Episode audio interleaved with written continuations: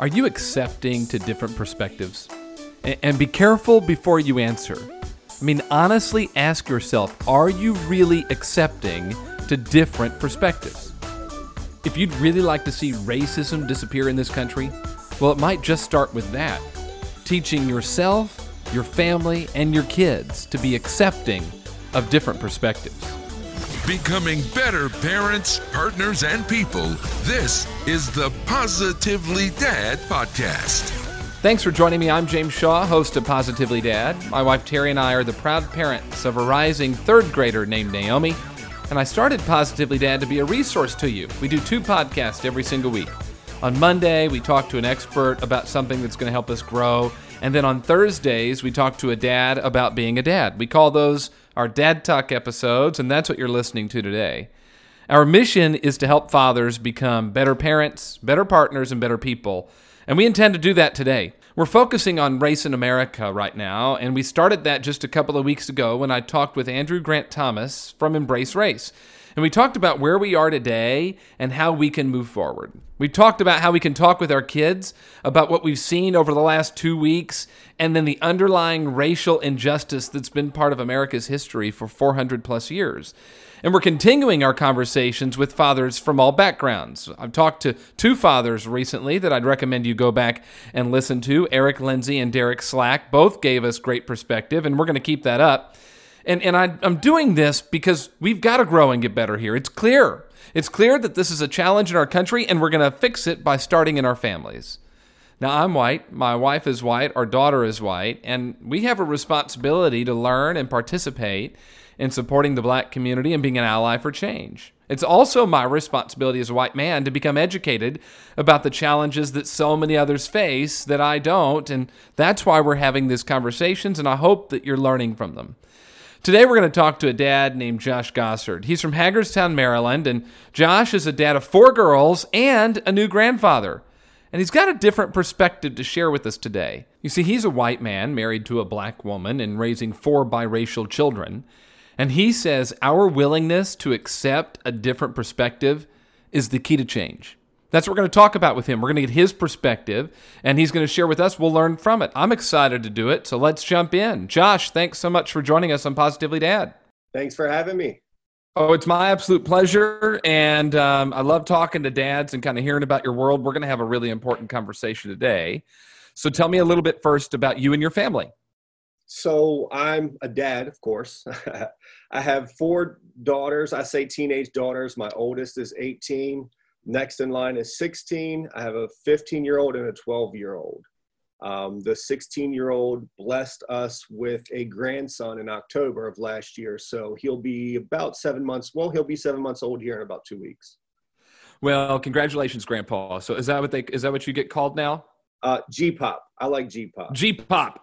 All right, congratulations, I'm, kind of, I'm a very young grandfather, so I need something a little more hip than grandpa. Yeah, well, okay, G Pop, there you go. Congratulations. Well, I thank you for joining me and, and talking about it um, because you can offer us a perspective. So let's set that up.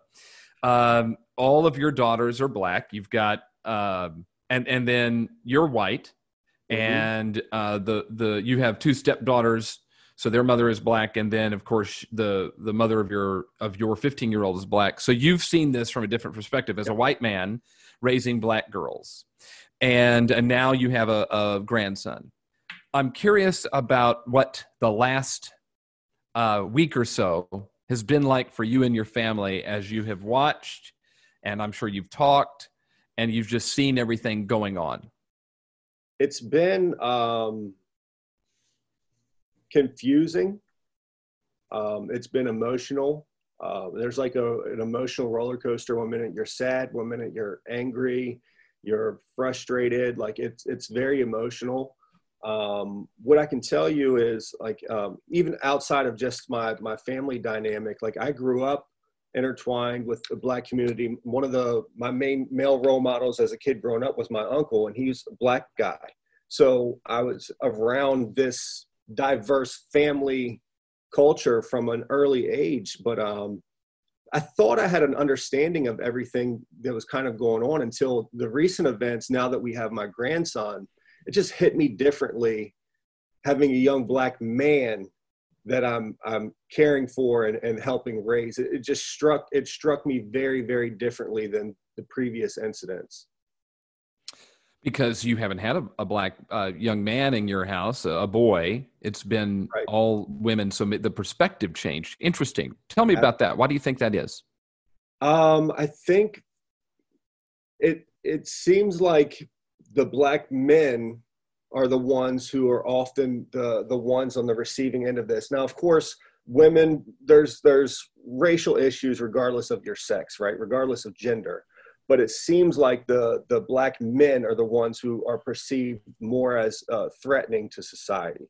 Mm-hmm. And I know, of course, he's seven months. He's as innocent as they come, right? And I know that right. there's going to be a time where I have to explain to him how these things are I have to explain to him, have these conversations with him, like, look, you know, if you get into in a situation with the police, do exactly what they tell you to do. Don't ask questions. Just do what they tell you to do. Don't give them any reason to to use force. Ask anything. Be extra. Just do what they tell you to do.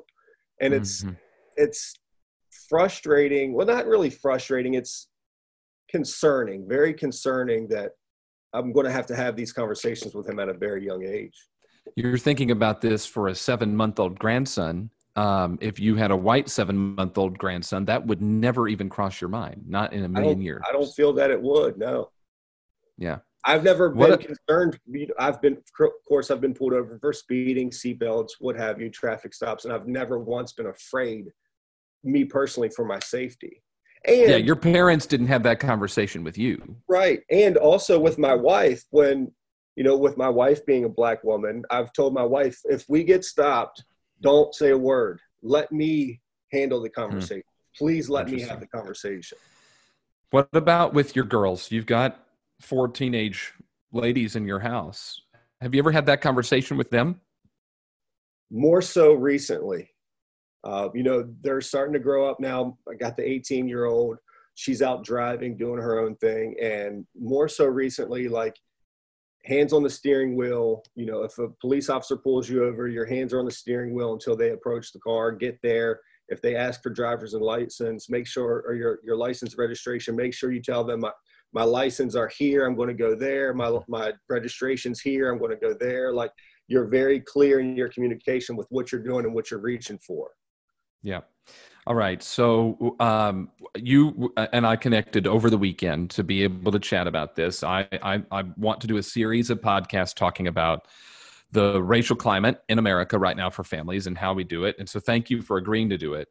And when we were talking, you said, I, I guess your your thought was we've got to talk about what people believe to be true, different perceptions, and how we can have conversations around those things, right?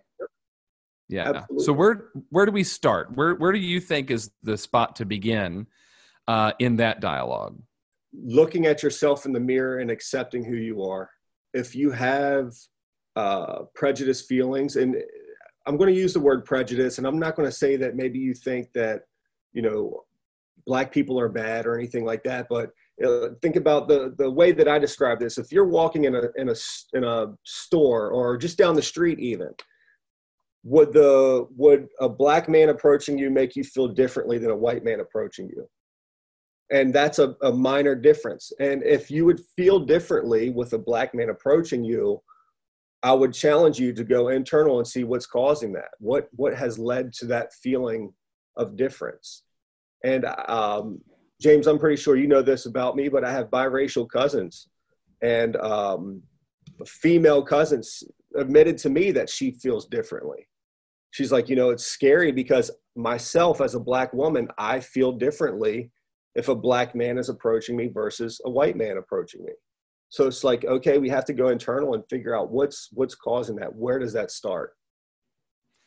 So we need awareness around our own biases, right? I mean, we've got yes. biases that live inside of us, and we have to have awareness around that in a a podcast that I did to kick off this series called Race in America. I talked with Andrew Grant Thomas from Embrace Race, and he said we all he, he gave the example of Amy Cooper and Christian Cooper. So Amy Cooper was the woman in Central Park who didn't have her dog on a leash, and Christian Cooper was out bird watching, and he they're not related. And he asked her if she put the dog on the leash, and things kind of got tense. And and um, and, and, and she said she was going to call the police and tell them that an African American man was threatening her, and she emphasized that. And then when she got on the phone, she even raised her her tone and her voice and, and, and all that kind of jazz. And what he argued with me, and I, he didn't argue, what he suggested to me is that every single one of us have some type of Amy Cooper inside of us. We've got some sort of bias that lives inside of us, and we've got to figure out what that is. You're basically saying the same thing. We've got to figure out what our bias is first. Yep. Awareness, self awareness is key.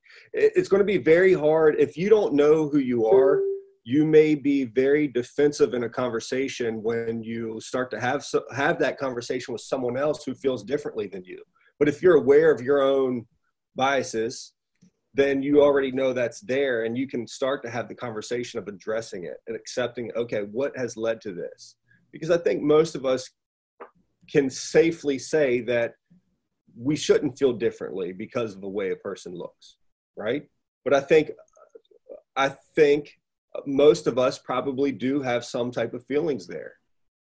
Well, I think we all do probably at some level. And it may not be race. It could be something else. It could be gender. It could be sexual orientation. It could be religion. It could be country of origin. Absolutely. It could be Absolutely. social and economic class. There's so many different things. Okay. You just said if you don't know who you are, then you will be defensive when you have to have that conversation. Have you had that conversation with people who don't know who they are?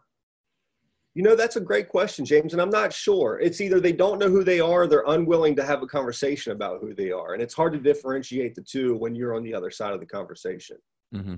You know what I mean? Sure. And and it's it's also people who would defend their stance when their stance is discriminatory, and they can't see that their stance is discriminatory, right?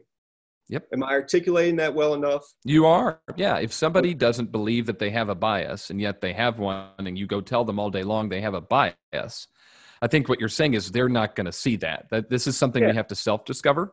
Yep, absolutely. Yep. How do you how do you think we do that? Putting yourself in new experiences because if you're you know back to the conversation with my friend over the weekend like when you are only when you've only experienced certain things that creates your perspective, right? And some of us are more empathetic than others. Some of us can easily put ourselves in other people's shoes where other people can't, and that's fine. Um, but it's it's just having more experiences, I think. How important is empathy? Uh, I think it's the big one. That's the big one because us as white men, James, like we're never going to experience this at the level that our black friends are right now. We never will. We never will experience. So the only the only bridge there is empathy. Like just pause for a second and think about it. Like are you are you as a white man let's say as a white man are you afraid for your life when you're stopped at a stop sign if, if or if you ran a red light or if you have a blinker out are you afraid for your life when the when the police officer approaches the car right i'm not right. i'm right. not right yeah, I'm not either. Um, and yet, so many are. So, right. um, what about people who say, well, that's just a mindset, that there's really no reason to be worried and that you're creating your own story? Because I've heard that. I've heard people go, well, that's, I mean, or is that really the, true or is that something you're making up? The media is showing us these things. Like, I, I hear that more than anything. That, well, the media mm-hmm. highlights these because it grabs headlines. And there might be some truth to that, by the way. However, it's very, it's a very real thing. And it's hard, it's hard to get people to see it that haven't experienced. If you haven't experienced it and you're not empathetic, you probably will never, I don't want to say never, but it's going to be a lot harder for those people to understand what's happening right now. Hmm. You, uh, I imagine, have seen times where your daughters have been treated differently because of the color of their skin, that they've had things happen to them, uh, people speak to them, who knows what. Yeah. Um, one one story that stands out very very particularly when my daughter my oldest my 18 she was about six maybe seven and she was going to daycare and she had a very good friend of hers at the daycare and the next day one day she came home sad from school And we're like, well, what happened? She's like, well, so and so told me that she's not allowed to play with me because she's not allowed to have brown friends. Hmm. And this is 11 years ago. And so that's that makes it 2009. And I'm just like, wow, like it's so crazy that here we are in 2009. People are still teaching their kids to be this way. Right. And it's like, it's really unfortunate for that young lady because now she's going to grow up with that kind of in the back of her head. And she's going to have to operate in a world where you are going to deal with other other races. That's just it. It's making life that much harder because you you got this underlying programming and then now you have to go out into the workforce or go out into to your your school and and interact with people of different races. And it's it's just challenging. It's it's unfortunate very very unfortunate what did that conversation look like when she got home and she shared that story? How did how did you as parents handle that? How did you talk about it? I, I can't even imagine. Well so I don't remember exactly. It's been 11 years now, but I mm-hmm. do remember talking with her about how some people are ignorant and explaining what ignorant actually means, um, and just how people are used to a different way of life, and that's not where we're at anymore. What have your girls said to you over the last week? We've had a lot of conversations around what's right and what's wrong. Um, and also going back to empathy, um, you know, of course, with all the looting and the rioting and, and everything that's happening there, like I do not support that. And yet I do understand the outrage. I do understand their frustration. And well, help our listeners. So, look, real quick, and pardon my interruption. Help our listeners understand that because, um, I mean, first of all, to talk about the protests that we have seen in America, many of them are peaceful. Yes. There are, are many that are people with signs, correct, and with, with signs of many races, um, you know, walking the streets and just asking for, um, you know, change.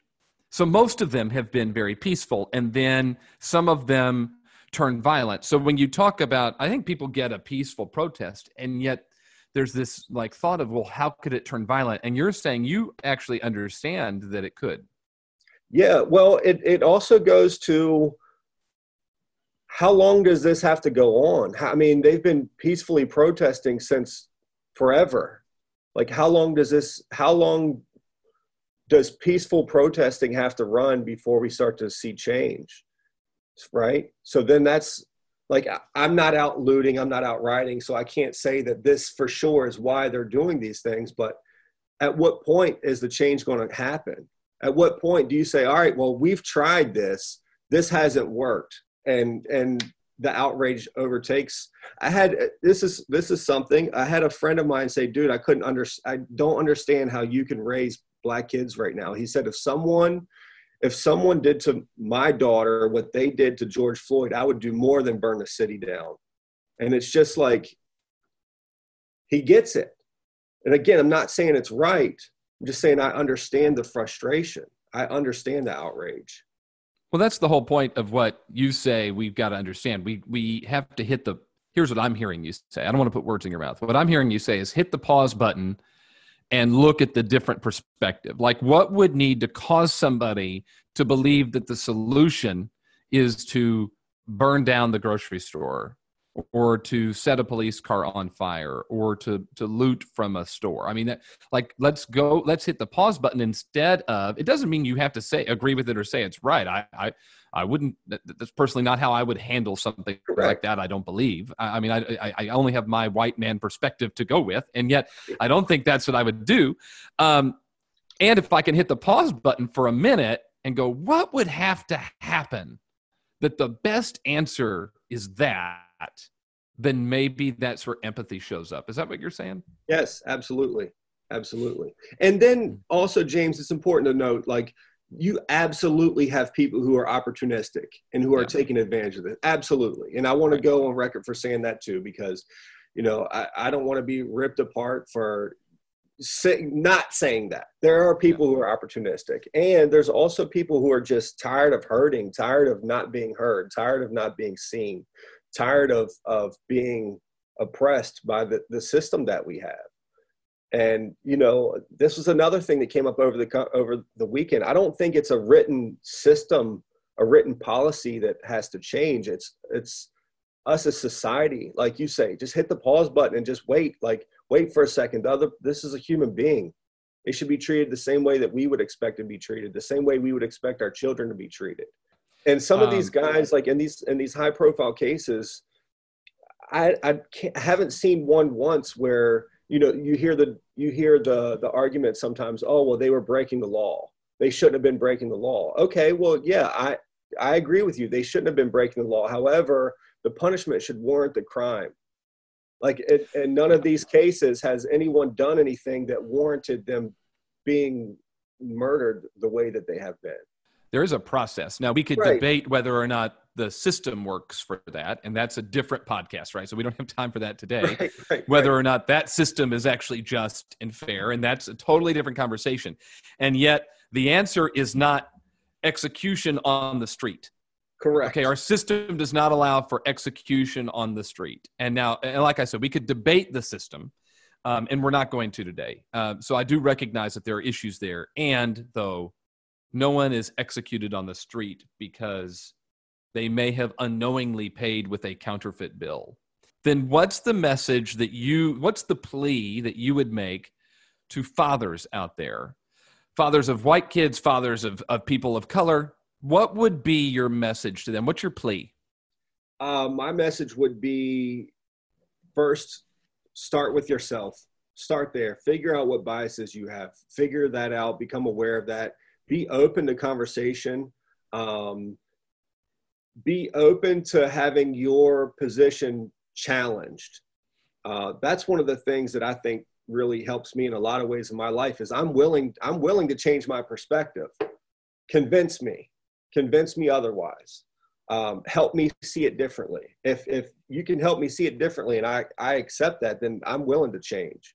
And i think that that's a, a big component of this too. Like be willing to change if if someone's able to help you get there um, don't be afraid of the conversation i see a lot of people saying like on social media outlets you know i just don't have words i'm afraid my words will be twisted around and that's a very real concern but speak up if someone twists your words around, that's just an opportunity for a conversation. Yep. Yeah, if you don't know what to say, say something and then be open to learning about how to process that thought better. Yep. I've said many times on this podcast about after Charlottesville, and I called a friend of mine and and and I called her and I said, "Listen, I'm calling you because I have some questions, and uh, you're a friend and you're black, and I want to ask questions." And she appreciated that, and I was nervous to make that call. Yeah. I, and I did know what to say, and she walked me through it. So we can say stupid things as long as we're willing to learn from them. Yep. and if yeah. your if your heart is in the right place, that will right. shine through whatever yeah. you say that that might sound stupid.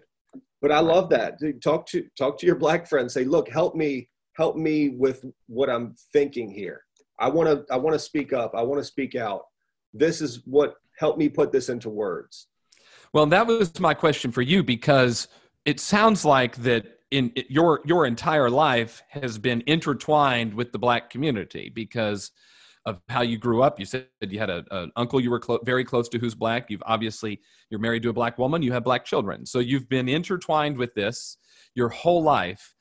Um, and so I'm curious about, I, I, I guess, how that's impacted your perspective and what your advice would be to people that have not been close to the black community before that that they've grown up in the white neighborhood they have white families they went to a predominantly white school you know those types of things seek out more black friends it's, i know that sounds silly but have conversations with people out that don't necessarily look like you proactively have those conversations if you're in the grocery store have the conversation ask ask the black person in the aisle hey how are you doing right? If you're open to that conversation, that's they will appreciate it, especially right now.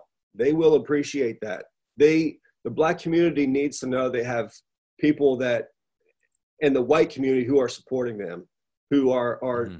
you know we're here behind them we're standing up for them we're we're open to to going through this with them. If you're going to be an ally you have to do more than just say i'm your ally. Yep. Absolutely. Yeah. okay then finally the the last thing would just be what do what should we be teaching our kids right now? Acceptance um, things aren't always as they appear to be right? Um, you know you might see someone and think oh they're that way. Ask certain questions. Continue to ask questions within yourself. Is that 100% true? You know the, what i'm seeing might not be the full story right? Like go deeper on that. Be be open to new conversations. Um, and and that's not just a white and black thing. That's uh, like you said social uh, social classes society it's income levels that type of stuff. Like don't judge someone else because they don't have as nice shoes of you. Don't judge someone else obviously because their skin is a different color. Like people live different lives. Well your life might just be better overall if you choose to adopt that posture of things aren't always as they appear and you become curious. So yep do you, do you have a what, what are your final thoughts you want to share with our listeners um be empathetic put yourself in other people's shoes proactively seek out conversations with people who do not look like you. Um, one of the things that I've thought about, James, as my grandson starts to grow up, is purposely purposely get him around police officers. So that way he doesn't have a fear of police officers. He doesn't have this idea in his head that all police officers are bad right? Like i want him to be comfortable around police. Um, and and i think that that could go a long way too. So if you're raising black children maybe do that because we all can agree not every police officer is bad. The, the police community is outraged with this one. This is this one's very different than than the other ones and that fact. No one is condoning what what these guys did with george floyd. So get get your kids around police officers i think that could be helpful too it, it can be. I, I imagine it could be. I, I, I can't say that it can be. I imagine that it could be, um, yeah, right. and we shall see. This one does feel different um, to me, anyway. As I was watching these protests, the it seemed to be different, and and now you see corporate America speaking, and that's not something we'd seen before. To see, cor- uh, you know, corporations say Black Lives Matter yes. is not something we have seen during this movement for a yep. corporation to be willing to say that. So this one does feel different. Well josh thank you so much for sharing your story and your thoughts. Um, congratulations gpaw and um, and thank you for for being on today. Truly appreciate it. Thank you so much for having me james what an open, honest, and helpful conversation. I got a lot out of it. I trust you did as well. And I think we've got to sit and hit the pause button sometimes and ask ourselves where are our own biases? Where do they show up? He said that it's really easy to tell. He said you can tell when you get defensive when you have a conversation. If somebody shares a different perspective, a different idea, a different thought, and and and and, and you immediately get defensive, well then that's an example of a time that there's a bias. So that's what I'm going to watch for. I'm going to look for the times that I get defensive right away, which I do. And people share things with me and I go, "That's not how it is." I'm not open to their perspective. It doesn't mean that I have to buy in or agree or or change my position. It just allows me to recognize that there are different perspectives other than mine and if I hit the pause button for a minute, I might understand why somebody made that decision. And then once I understand it, I can accept that. I don't have to agree with it and I might change my mind. I certainly have changed my mind on some things over the last few years when it comes to this particular conversation. So, give it a shot, see what happens. I trust we've added value to you. If we did, would you share this podcast with somebody who you think would get value out of it too? And then remember to rate, subscribe, and review on whatever platform you're listening so you never miss an episode. And then we're all over social media. We'd love to connect with you there as well. Just search at Positively Dad on Facebook, Instagram, and Twitter. You'll find us there. And then if you know somebody who would be a great guest on the show, or maybe you'd like to be on the show, reach out, send me an email, james at positivelydad.com, and we'll make it happen. Thanks again for listening to Positively Dad. We'll talk to you in a few days. Bye bye.